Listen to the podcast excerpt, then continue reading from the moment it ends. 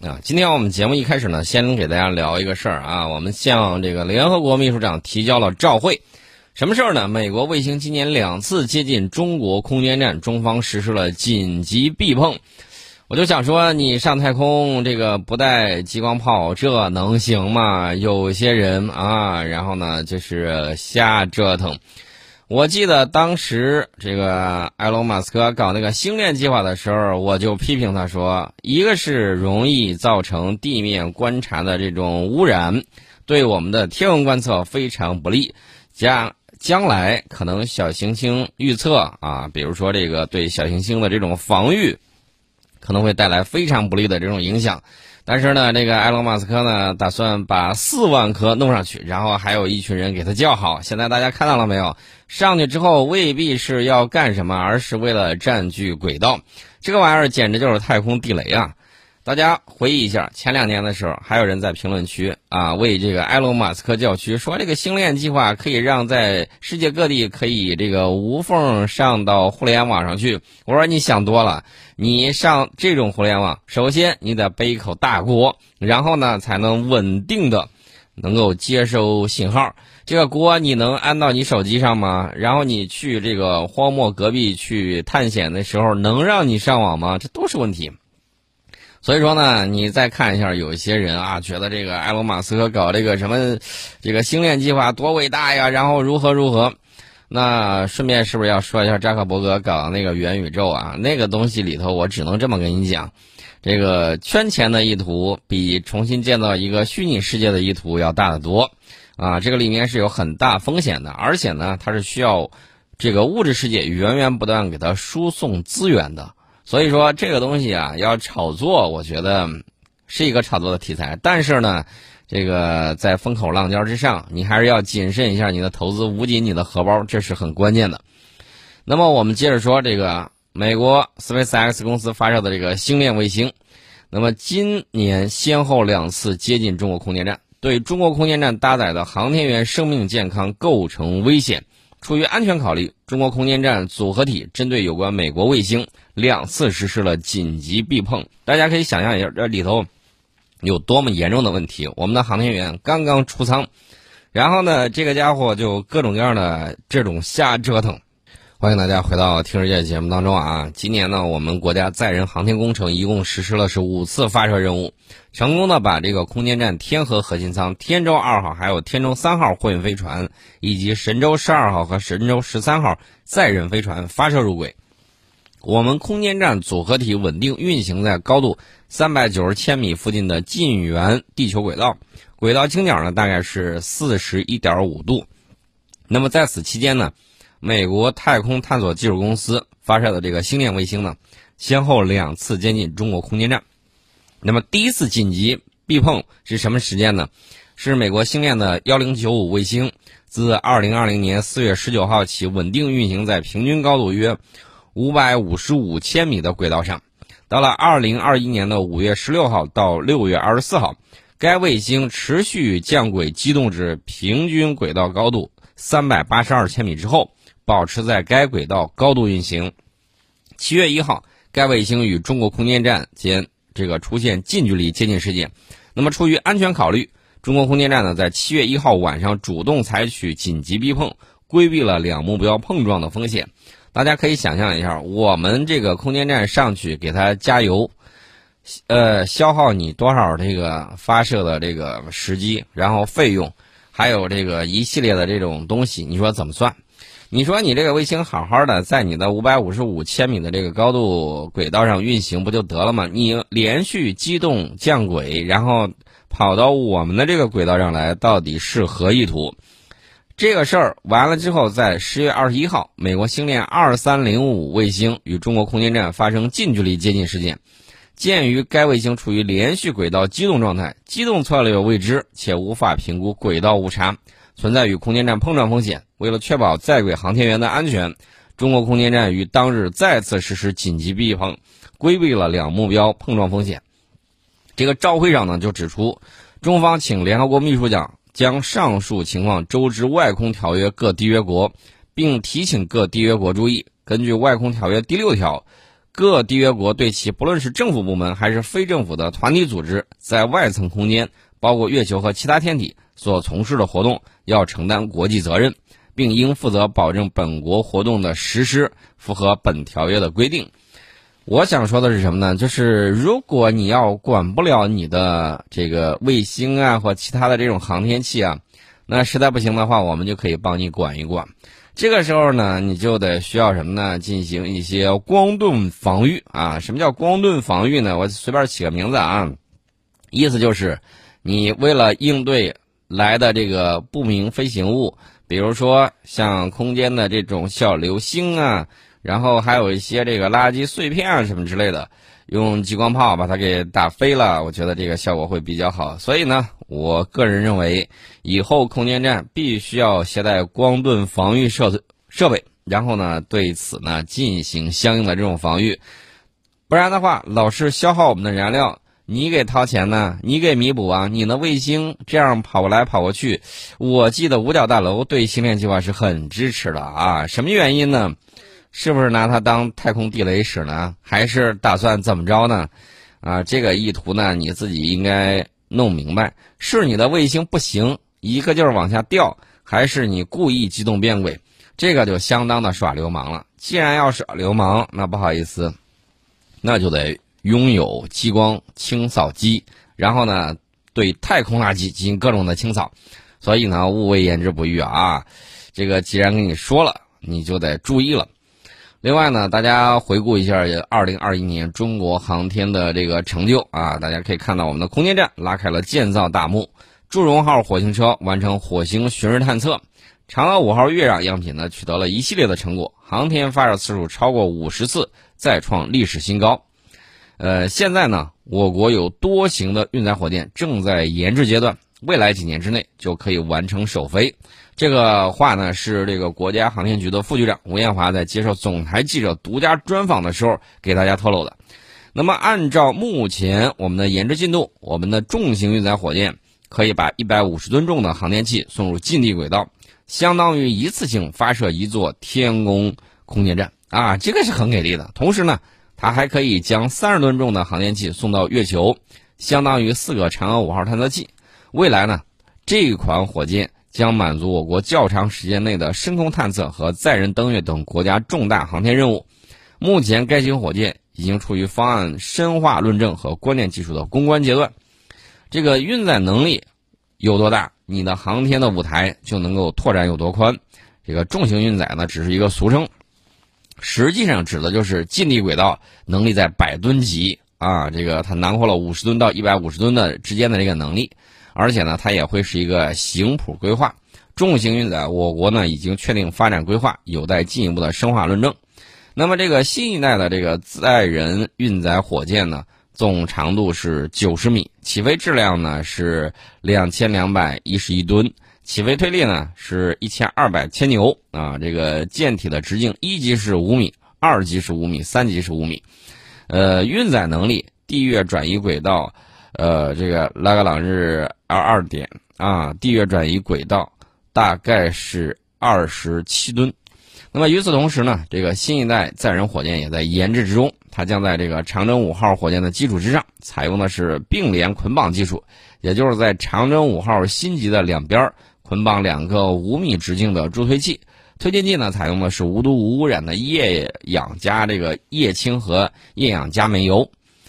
目前我国新一代运载火箭谱系呢是已经形成了，未来长征系列的运载火箭呢还可以研制可重复火箭啊，这方面研究呢希望调动全社会的力量共同参与。目前我们按照的就是国家有效引导支持，要调动全社会的力量，创新体制机制来共同推进这个事儿。十四五五年的规划里面呢，中国的商业可重复运载是能够实现首飞或者是应用的。啊，大家可以看啊，我们这个规划还是非常不错的啊。直接说吧，啥时候能够上月亮种菜，我其实很期待这个事情了啊。这是一方面。另外呢，我再给大家说一下，这个国家这个探月工程4期任务获批复了，下一步要探索小行星，哎，这个还是很给力的。那么这个中国探月4期工程呢，包括了嫦娥6号、嫦娥7号和嫦娥8号的任务。这三个任务是在未来10年之内陆续实施，所以大家呢基本上就是平均每 3.3 年你大概就能够看到我们的一个脚印呢往前走。那么按照计划，我们先发射嫦娥7号探测器去往月球的南极，看看这块到底有没有水。